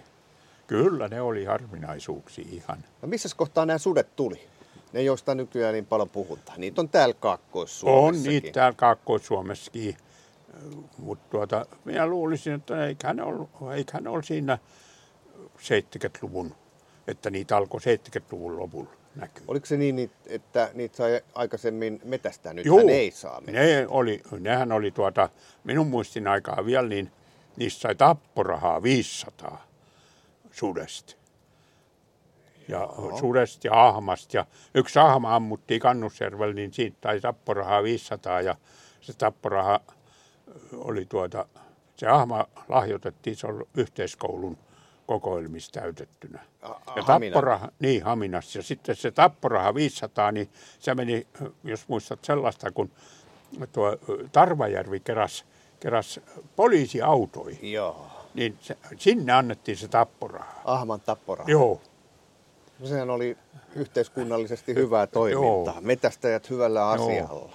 Ja tämä oli muistaakseni, mä en sit muista ihan sit elää, että mikä se oli. Se oli kahdeksankymmentäluku, kun vielä oli se tapporaha. Se on kahdeksankymmentäluvun alus, kun se ahma on ammuttu. Joo. Ahmaa se et ole itse ampunut? En. Entäs susi? Olen yhden suden ampunut. Se oli yhdeksänkymmentäneljä, kun oli vielä suden metsästyskausi. Ja se on... Se on tuota, tuolla Turkialla, ilmoittivat Turkian kylästä, että siellä on susi. Se on tappanut hirven. Se oli hirven vasikan tappaja ja sen takia se oli siinä lähimaillakaan. Ja sitten siellä oli kasaantumiassakin ja toiset ajoja. Mikä vuoden aika? Se oli maaliskuulla. Eli ihan keväällä, eli ihan, ihan tuore vasa oli ammuttu joo, tai ihan, joo, joo, ihan. Yksinäinen susi? Yksinäinen susi, naaras susi se oli. Ja tuota, se oli, se oli sitten, oliko se kaksikymmentäneljäs päivä maaliskuuta vai mitä? Maaliskuun lopussa loppui suden metsästys. Että se oli niin, silloin oli metsästysaika. Joo. Minkälainen porukka kerättiin ja miten se homma eteni? No se homma, se porukka soiteltiin ja metsästysseuran porukka sitten, niillä oli, mä olhametin ehkä viisikymmentä ukkoa ainakin siellä. Jahtis. Ja se susi, kun ne toiset ajo sieltä, ne tuli haulikonkaan, ne ampui ilmaan. ilmaan, ne pelotti sitä ja se susi tuli ja minä näin sen sitten, tuli sieltä, mutta se oli vähän, se vartun, että se tulee lähemmäs, se tuli yhtä sellaista linjaa, rajalinjaa pitkin, mutta minun seuraava minusta passimies, niin se istui siellä ja se nousi seisomaan, kun se näki, että joku liikahti siellä. Silloin Passimies. Se susi joo. näki, että tuolla on äijä ja se hyppäsi sinne mettään ja minä ampusin. Se oli, kyllä ne mittaali jotain, että neljäkymmentäkahdeksan metriä matkaa. Se oli kyllä kaukaan, mutta pitihän sitä ampua. Ja, ja se ammuit sitten haulikolla? Haulikolla. Ja tuota, minkälaiset haulit? Viisi, viisi ja puoli milliset haulit oli. Että ne, kyllä ne haulin koko oli aika hyvä siinä ja... Ja tuota, sitten mä ampusin kyllä kaksi kertaa sitä, toisen kerran kun se meni siellä jo ja sitten ruvettiin katsomaan, että onko sillä mitään käynyt. Ja ihmeteltiin, että miten se on koopinnut mutaa ja näin paksun lumen sisästä. kun se, sen ampumisen jälkeen, niin siinä oli tirskun sellaista niin kuin, niin kuin mutaa siinä, että se on siihen jälkeen sivuun. Mutta sitten kun se saatiin, sitten katseltiin, niin ei, sehän olikin, siltä oli tullut sontaa sieltä. Ja se oli tirskunnut se sonta ihan siinä, sinne hangelle. Eli se oli, niin kuin kanalintumiehet no. sanoi, niin jättänyt siihen niin kuin lähtöpaskat. Joo, se oli hätäpaskat lättänyt siihen ja tuota... Ja se oli, sit oli sattunut, niitä haulia oli siellä mahassa, mm. suolistossa. Ja se meni noin viisikymmentä metriä siitä laukalla. Sitten se alkoi mennä oikein lyhkäisillä askelehille. Niin sitten katseltiin siihen, että myöhään saadaan tämä kohta. Ja seuraava motti eteen sinne ja sitten se tuli takaisin, se tuli omiin jälkiään takaisin. Siellä, niin minä ampusin silloin, se sattui ja minun kohdalle vielä. Niin minä ampusin sitten yhden kerran siinä. Sitten se meni vähän matkaa vielä ja yhden kiven sivussa oli sitten siellä. Ja tämä kun oli suksiinkaan tuo, tuo mankinolsa Olavi, niin se oli suksimies siellä, niin se meni sitten ja sitten se toisen sieltä metästä. Eli tämä tapahtui maaliskuussa ja silloin oli totta kai lunta joka paikassa. Oli. Eli nämä ajo, ajoporukat, niillä oli sukset. Sukset, joo. Niillä oli sukset. Eli oliko niillä sitten niin, että oli sukset vaan ei sauvoi no, ja haulikon kanssa? Haulikon kanssa ne oli. Oli niillä, oli niillä jollain sauvatkin muassa, mutta taisi siellä joku olla ilman, ihan ilman sauvoikin. Mutta haulikot niillä oli muassa siellä. No mutta sitten kaveri löysi sen suden, joo, se ja, oli henki pois. Joo, se Mitäs oli siellä. Sille tehtiin? No se on, minä sen täytätin, reparoin sen ja se ruho piti lähettää. Nykyisin, mikä se on, Eelaa, sinne tutkittavaksi. Joo. Ja ne tutki sen, että se oli syönyt hirviä ja, ja yhden pyyn. Sieltä löytyi niitä jälkiä sieltä suolistosta. Ja, ja, tuota, ja se oli tuota, sitten katsoi, että se ei ollut kantava, mutta se on silloin ollut penikoi. Eli se oli naarassusi? Naarassusi. Mm. Silloin ollut penikoi ja siinä oli seitsemän haulia ne sieltä löyti. Sitten, jota oli osunut siihen. Joo. Ja siellä oli, oli tuota keuhkoissakin osuma, että keuhkoihin oli mennyt yksi haulia. Että se alkoi niin kuin keuhkoveri, se siinä tukehtuu. Mm. Ja sitten minä lahjoitin sen Kymen riistahoitopiirille ja se oli siellä aika kauan siellä piirin Haminassa. Haminassa. Joo. Joo. Mä mietin vähän, että voisiko se olla sama yksilö, jonka mä oon nähnyt tuolla Metästäjäliiton Kymenpiirin tukikohdassa tuolla Voikkaalla, koska siellä on myös yksi täytetty susi. Ja ihan kun olisi sanottu, että se on niin kuin lainassa sieltä Haminasta. En se tietää, voi... pitää tarkistaa. Saattaa olla, saattaa olla. Mites sitten karhu? Ootko karhua ampunut, minä... kohdannut? Olen kohdannut, en ole ampunut karhua. Puolangassa oli semmoinen, meni siellä, minun ajokoira ajo jänistä ja se meni pois meidän metsästysalueelta, siis valtionmailta, meni yksityismaiden puolelle. Me meni hakemaan koiraa sieltä ja vettä sato kovasti ja oli sellainen huono ilma. Ja toiset, mitä oli siinä porukat, niin ne oli siellä, niillä oli isot tulet siellä ja ne varttu siellä. Minä sain koiran kiinni sieltä ja tulin poispäin ja pääsin sinne valtionpäin puolelle, niin mä laskin koiran irti, että paha sit on siellä mettässä kulettaa vitjas. Ja vähän matkaa tulin, niin semmoisen ehkä neljä metriä leviä kataja pensas siellä, kun on ne katajat sellainen, että se on pensaana. Joo. Niin sen takaan pensaikko, sellaista niin. puolen metrin metrin korkusta. Joo, mm. sellaista, niin sen takaan hyppäsi karhu pystyyn. Ja mikä oli etäisyys? Ehkä noin, sanoisin, että vajaa viisi metriä se etäisyys oli. Ja tuota, se oli, käpälät sillä oli, kynnet pitkällä etukäpälät ja suu aukki ja mörissään se mulle muutaman kerran siinä.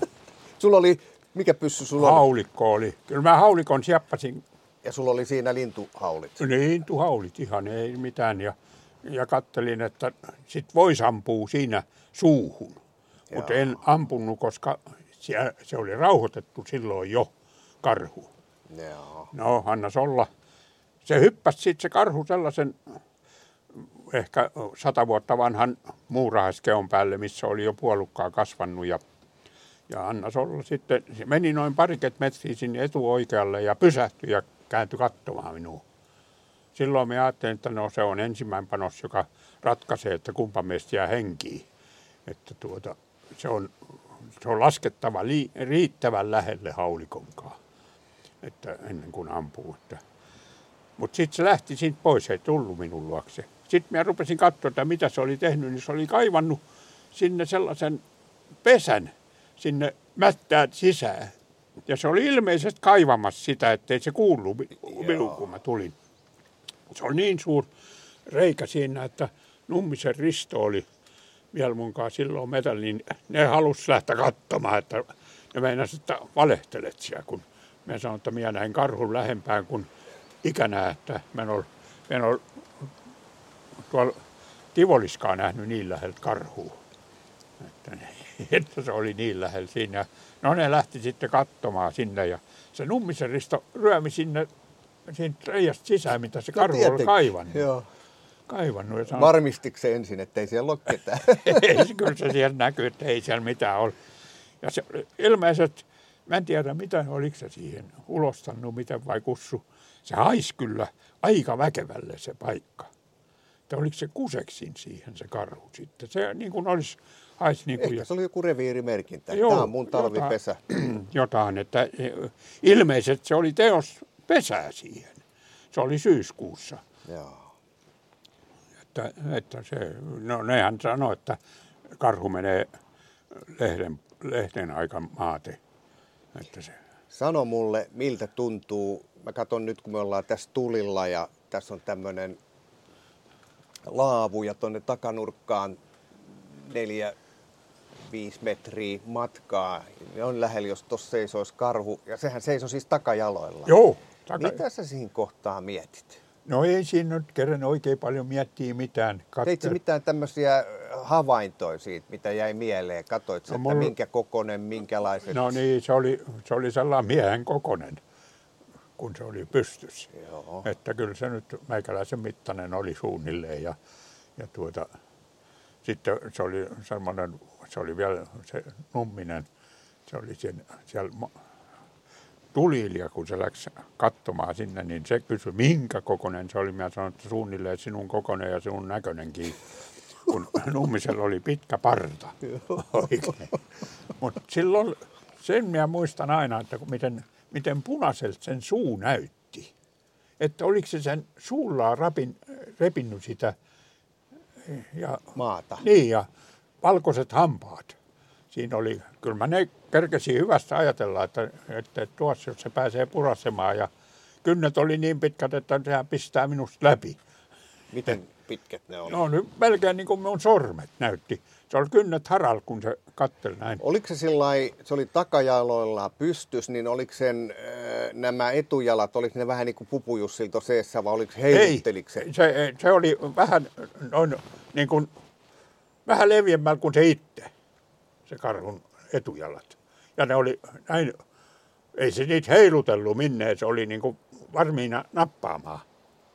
Niin, miten sen silmät, minkälainen, oliko se pelästynyt vai on, tuntuko siltä, että se mietti, että miten me ton otan? No ilmeisesti se jotain mietti, koska se muutaman kerran karjas oikein aika paha läänen huutaa. Kun se karjasee. Se ehkä kolme kertaa se olisi karjassut. Eli tämä on kestänyt monta sekuntia tämä tilanne? Kestihän se. Minä sanoisin, että kesti se nyt yli kymmenen sekuntia se tilanne, kun se seisoi siinä. Mutta minä seisoin jo paikallaan ja minulla oli haulikko jo käsissä siinä. Oliko se olalla siis kohti sitä vai? Oli kohti sitä karhua ja minä kyllä kerkesin ajatella sitä, että ampuanko minä tuohon suuhun, kun se on suu aukki. Että jos mä siihen ampua, niin se varmasti putoaa. Mutta siitä ajattelin, että olkoon, kun se on ampua, rauhoitettu. Mutta siihen aikaan oli, tämä ei ollut poronhoitoaluetta vielä tämä alue. Joo. Niin siihen aikaan oli poronhoitoalueella, olisi saanut ampua karhuja. Yksi paikallinen kaveri, joka tiesi, tuli siinä, niin sanoi, että olisit ampunut sen karhun. Mä sanoin, että täällä, että poro... olisi viety poronhoitoalueelle ja suolistettu siellä. Että kun olisit ilmoittanut, niin se oli niin kova, että olisi se pitänyt ampua se karhu sieltä. Että se olisi ilmeisesti, ne olisi saanut siitä aika hyvät rahat sen karhun lihois siihen aikaan. Ja minä, milloin tämä tapahtui? Tämä on muistaakseni yhdeksänkymmentäneljä. Joo, eli aika tämä... nykyajassa ollaan, ettei Joo. olla ihan siellä viisikymmentä. Ei, ei, ei, ei. Nykyajassa ollaan. Mites hei, kun sulla on pitkä metästysura, niin missä kohtaa törmäsit supiin ekan kerran? Eihän niitä täällä ole ollut. kuusikymmentäyksi on ensimmäinen, tuhatyhdeksänsataakuusikymmentäyksi, niin ensimmäinen, mitä mä olen nähnyt, supin. Oltiin ajokokeissa Virolahdella. Ja siellä se koira, koeteltava koira, niin se rupesi haukkuu siellä metässä ja siellä ärjyi joku. Mä ajattelin, että mikä elukka siellä on. Mutta se haukku puska-aseen siihen ja siellä on sellainen möykkyhän, siellä oli niin kuin supi on ja sellainen karvatuppu ja se ärähteli. Niin kun, jos supin äänen olette kuullut, niin sitten luulee, että se on isompi elukka kuin Kyllä, se Kyllä, se. Joo, sellaista murinaa joo. pitää. Joo. Miten se jatkuu? Me laitetaan no, vähän puita vielä. Joo. No se jatkuu siinä, että mä pantin, otettiin se supi sieltä ja, ja kun oltiin jää, ei ole mitään asetta ollut muassa. Niin kapulalla päähän supiin ja pantiin sen, sen tuota, Rajalan Kalervo oli tuolta Espoossa sen koiran kanssa siinä, niin pantiin sen mersun takapaksiin se supi. No mutta kun te näitte sen, niin oliko teille heti selvää, että tämä on supi? Te ei, ei, hän tietty mikä elukka se on. Ja sitä untsattiinkin siinä, että onko se mikä rauhoitettu elukka, että onko siinä mitä tehdä, niin se Rajala sanoi, että otetaan, että lyökää päähän, että hän, tuota, hän täyttää sen, että noin komia elukka. Ja silloin täytettynä se supi, sit se ensimmäinen supi vielä. Mutta siinä kävi sillä tavalla, että mä mentiin sinne keskuspaikalle sitten, kun se koe loppui. Ja sanottiin, tulkaas katsomaan, mitä elukkaa meillä on.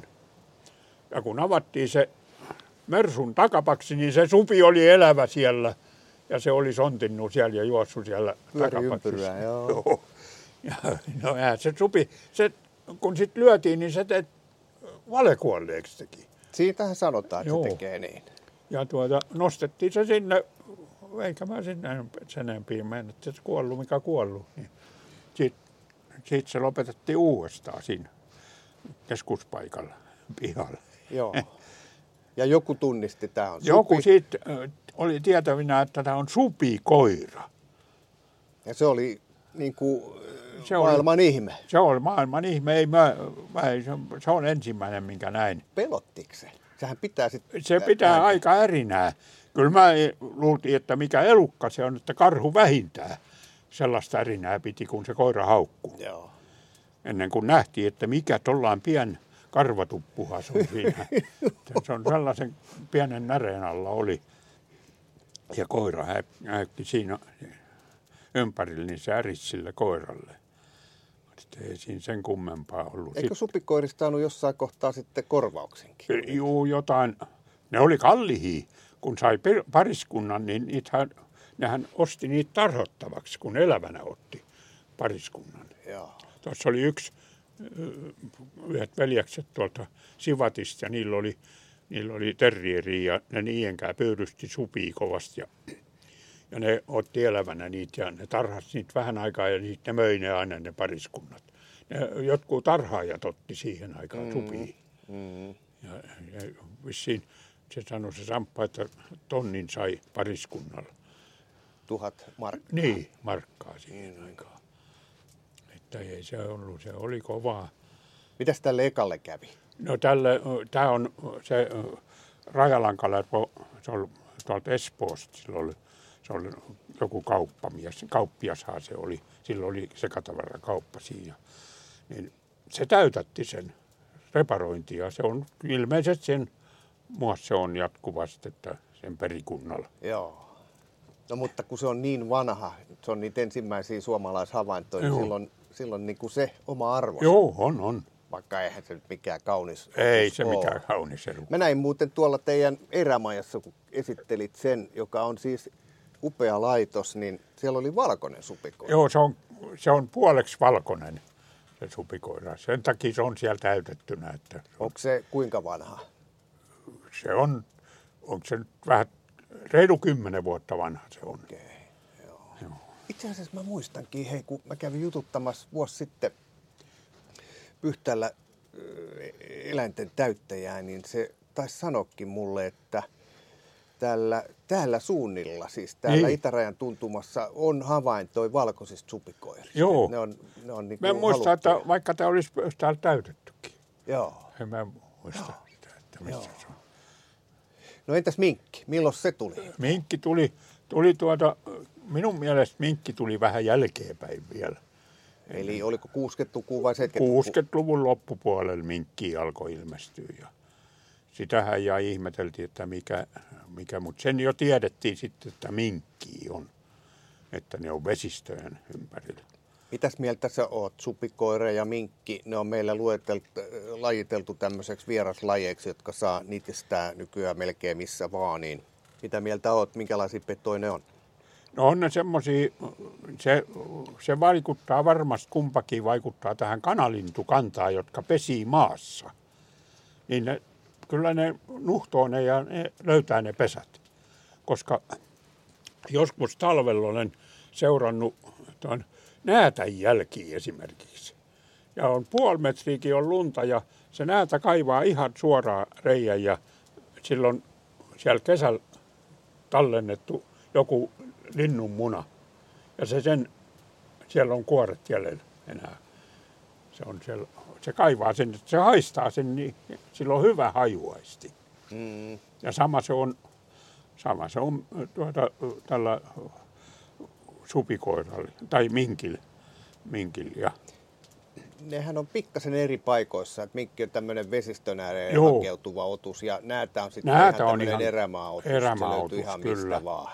Niitä Joo. molempia täältä varmaan Kaakkois-Suomesta löytyy. Löytyy, löytyy. Ihan kun joku olisi sanonut mulle, että näätä kanta on täällä lisääntynyt. No näätäkanta on aika hyvä vissiin kai.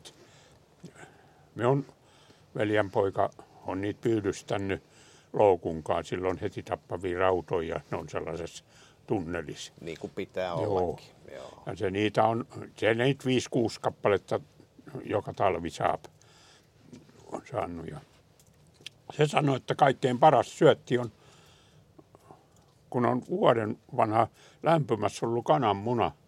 Niin sen kun pistää sinne, niin ei tarvitse mitään. Se on, se on paras syötti. Sieltä tulee ne parhaat hajut. Joo. Mutta miten on, jos pitää vuoden ympäri jotain munaa jossain, niin haiseeko se sitten jo ihmis? Kyllä se nenä. Alkaa haisee ihmisen nenä. Joo.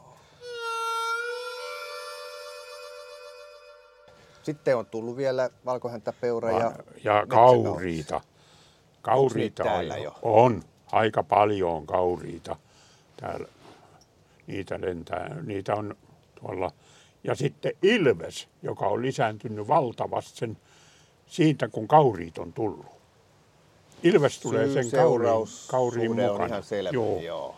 Ilves syö niitä tuossa minun kotipuolella siinä. Ja niin, viime talvenkin niin ainakin kolme löytyi sellaista kauriin, tapettua kaurista, jotka oli jäännökset ja ilvekset on syönyt. Kyllä, ilves, on, ilves tulee kauriin mukana varmasti. Mitenkä on? Sä aloitit metsästyksen silloin neljäkymmentäluvulla. Voisiko sanoa näin, että se välirauha oli se, jolloin se niin kuin todelteo lähti liikkeelle. Joo. Tässä on aika monta vuosikymmentä mennyt. Mites metsästyksen arvostus, miten se on tässä vuosikymmenten aika muuttunut? Kyllä se on muuttunut sillä tavalla, että että tuota, nykyäänhän ei, metsästyshän on vähän niin kuin monen mielestä rikos jo, että ei metsästystä suosita, vaikka metsästäjiä on paljon, kolmesataatuhatta metsästäjää on, mutta ei niitä suosita enää nykyään metsästystä, että noin yleisesti ottaen niin ei, ei, ei, ei ne hyväksy metsästystä, paitsi hirven metsästystä, sitä, sitä tuota... jonkun verran suositaan, koska se on liikenteelle vaarallinen ja se on se mettä, metsän taimia syöp ja kaikki ja tekee vahinkoa paljon. Niin sitä kyllä suositaan, että hirvekanta ei saa nousta liian suureksi. Oliko tämä arvostus aikaisemmin erilaista? Oli. Silloin aikaisemmin niin sitä hyvin paljon tehtiin ihan silloin sotan aikaan ja sotan jälkeen, niin, niin sitä vielä tehtiin, että siitä niin myytiin ne, myytiin ne riista. Ja se oli, se oli kallista silloin sotan jälkeen.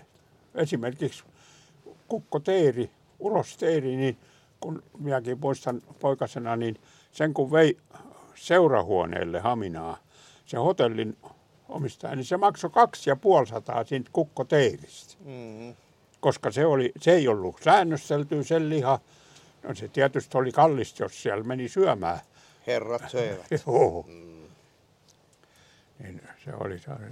Mites sitten, jos tämä arvostus on vähän, vähän muuttunut, että aikaisemmin suhtauduttiin suopeammin, nykyään ei niin suopeasti, niin miten, sitten, miten se näet tämän metsästysharrastuksen tulevaisuuden? Miltä se näyttää? Kyllä se on se sellainen, että ei se lopu koskaan. Kyllä metsästys harrastetaan. Nyt on tullut hyvin paljon jo esimerkiksi naisia metsästyksen pariin, jota ennen ei ollut. Ei, ei niitä ollut ennen naisia metsästämässä siellä, mutta nykyään on jo aika paljon naisia. Entäs nuoria, riittääkö niitä? No nuoria ei ole kovin paljon, mutta kuitenkin niin on niitä kuiten sen verran, että kyllä niitä aina, aina, tuota, aina joitain on mukana nuoriakin. Tuossa metästäjät, joita kiinnostaa metästys, niin valittelee aina välillä, ettei pääse seuroihin. Mitäs sinä olet tästä mieltä? Siinä on, siinä on se paha puoli, koska seuroissa ollaan jotenkin kateellisia, ei oteta aina seuroihin jäseneksi. Niin me olen sanonutkin, että yhteen aikaan se oli niin tiukkaa, että ennen pääsi vissiin kansanedustajaksi ennen seuraa jäseneksi, jos, jos ei mitään omistanut maata tai asunnut paikkakunnalle, että ihan vieras tuli seuraa anomaan, niin, niin ei ne hyväksynyt. Mistä se johtuu? En minä tiedä, onko se jotain kateellisuutta tai mitä se on. Minusta se on ihan sellaista ajattelemattomuutta ja, ja tästä pitäisi päästä kyllä eroon. Että kyllä nuorille pitäisi saada mahdollisuus päästä seuroihin, koska nykyään ei metsästys voi oikein muuta harrastaa, kun seuroissa pitää olla jotain. No näyttää siltä, että metästysharrastus ei, ei lopu, että tulijoita on ja homma jatkuu, mutta miten sä näet tämän Suomen luonnontilan? Onko tämä huolestuttavaa? No en minä, en minä kovin paljon huolestuttavaa on siitä luonnosta sinä, sinänsä. Onhan se tietysti, että metät on nuorentunut paljon. Nyt ei ole enää sellaista vanhaa, ikivanhaa mettää, ei ole paljonkaan missään. Mutta nykyään on, koska puustoa kasvatetaan, eihän se vanha mettä enää miksikään kasva. Sehän on, sehän on puumänty esimerkiksi, jos on kaksisataa vuotta vanha mänty, niin ja se minne kasva, sehän on vaan hengissä. Mm. Ja hyvin vähän kasvaa. Mutta nykyään niin se on niin paljon nuorta se mettä, että, että se kaikkea vaikuttaa hiukan. Nyt kun puhutaan tästä luontokadosta, tarkoitetaan sitä, että metsämaasto yksipuolistuu, eli se on sellaista niin kuin tehokasta metän kasvatusta. Miten sä tämän kritiikin otat? No nyt, nyt on vähän päästy siitä eroon ihan näinä vuosina, että sanotaan, että viisikymmentä- ja kuusikymmentäluvulla niin niin tuo metsän kasvatus oli se, että yksi puista, että se oli vaan mikä oli kuusimetsää, mikä oli mäntymetsää, muuta ei suosittu. Nyt on sentään, että suositaan jo vähän sekametsääkin. Ja niin kuin minun mielestä ei, ei riista suosi yksi puista metsää. Niin, tässä puhuu nyt riistamies, että, että sellainen mettäpelto ei ole se paras, ei, ei ole. paras alue. Ei, se on... Se pitää olla monivivahteet. Siellä on kaikenlaisia puita mettässä. Itse se metästyksen teknistyminen, onko tämä nykyään vähän liian helppoa? On.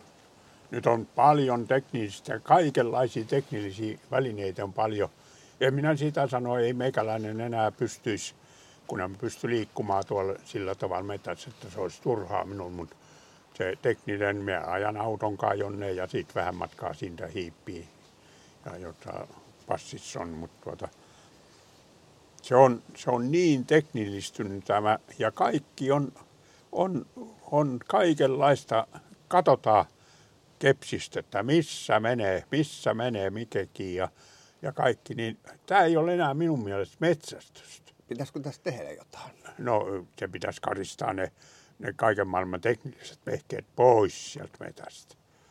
Ja mennään, mennään, että, mennään ja tehdään itse havaintoisin, mitä siellä metässä on ja mitä ei. Ei sitten tarvitse katsoa jostain kepsistä. Havainto on sitten maastoa. Ja liikkuu, se olisi paljon parempaa sillä tavalla. Nyt, nyt liikun, liikutaan, liikutaan autoilta, jolla mennään. Se on sama niin kuin koulun liikunta nykyään, niin se on autoikaa. Oppilaat viedään autokaa kouluun. Samassa Oli, on tässä metsästyksessä. Oliko se, hei, muistatko, oliko se Sauli Niinistö vai kuka sanoi jossain vaiheessa, kun kaiken maailman kuplahalliin halutaan joka paikkaan, niin se sanoi, että menkää kiivetkää puihin. No, joo, niin, joku tällaista on kuulunut kyllä. Ja se on hyvä neuvo.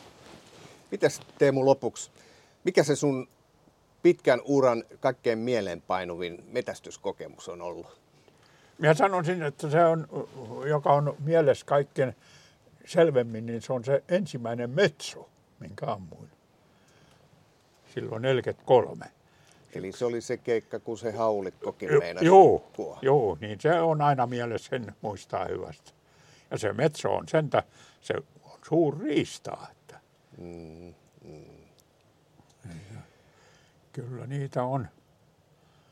Onhan paljon, en mä tiedä, minä en ole koskaan laskenut. Laskenut, että monta olemme hirviöllä nampun paljon. Mä nyt, siihen nyt tulee siihen hirven tappoon sekin näitä kolarihirviä, kun oli riistahoitoyhdistyksen toiminnanohjaajana yli kaksikymmentä vuotta, melkein kolmekymmentä vuotta. Siinä oli kaksikymmentäkahdeksan vai mitä mä olin. Niin, niin tuota, sitä oli jatkuvasti menoa. Ne poliisit hälytti, että taas on tuolla kolaria. Niitä piti jahtaa. Yhten Yhtä vuonna niin mä seitsemäntoista hirviä ampusin niitä. Joo. Jos lasketaan sun, sun kaatamat, lopettamat hirvet, niin liikutaan sadoissa. Kyllä, kyllä liikutaan. Se on. Miten se sun koiraura? Sä oot myös arvostettu, kokenut koiran kasvattaja. Kyllä, ja olin, olin tuota tuhatyhdeksänsataakuusikymmentäseitsemän sain ensimmäiset ylituomarioikeudet ajokokeisiin.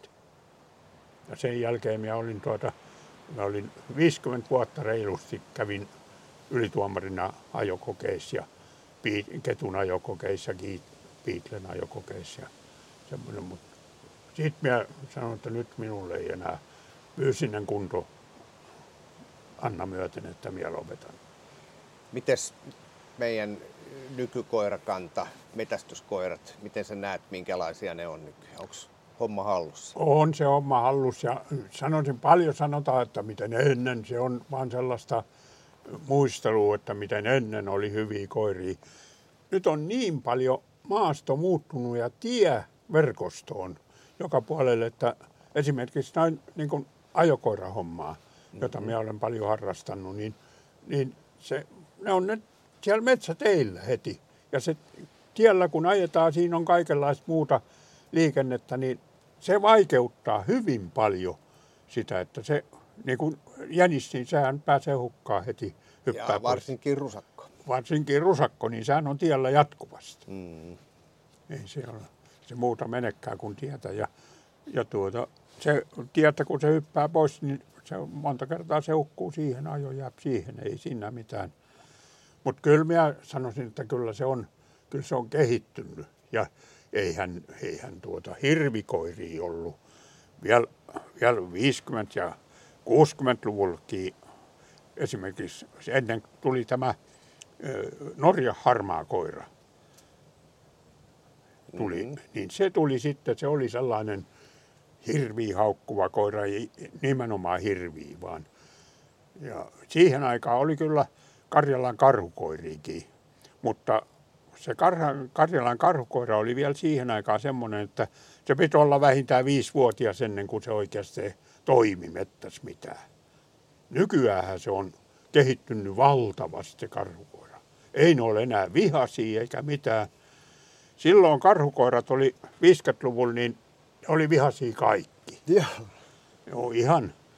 Ei no, ole enää nyt, kun ei. Mietin meidänkin seurassa on nehän muutama. On niin lepposia, että... Ne on nättiä vekkuleita koiria. Mikäs se on, kun sä aloitit pystykorvalla ja sitten susta tuli ajokoiramies ja sitten on kaikenlaista, niin mikä se on se kuningaskoiralaji Suomessa? Kyllähän se on pystykorva. Oikein haukkuva lintu, puuhun haukkuva lintukoira, niin se kun on hyvä, niin se on, se on kyllä mielekäs se metsästys. Ja se vaatii jotain, jotain siltä metsästäjältäkin, kun lintu on puussa ja koira haukkuu siellä, niin että sä menet sinne, ettei se lintu lähde. Mm-hmm. Se lintu on varovainen ja siellä puussa, että kyllä se kattelee ja kaikki risaukset kattoo ja siinä on menemistä.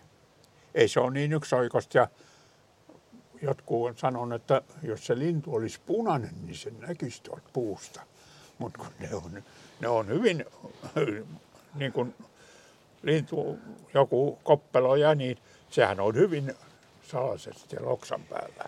Joo, muutaman kerran on päässyt, päässyt haukkuu ryömimään, niin, niin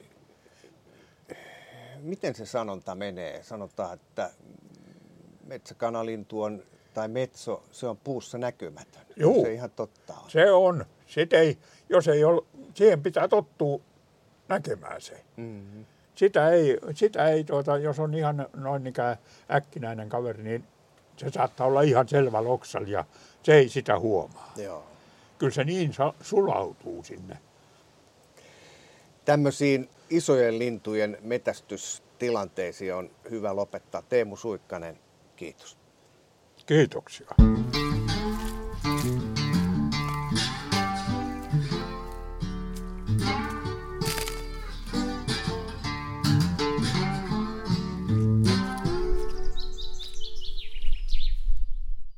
on Kouvolan Sanomien Saappaat jalassa -podcast. Pysy ajan tasalla paikallisista asioista ja tilaa Kouvolan Sanomat diginä edulliseen tutustumishintaan osoitteessa kouvolansanomat piste fi kautta podcast tarjous.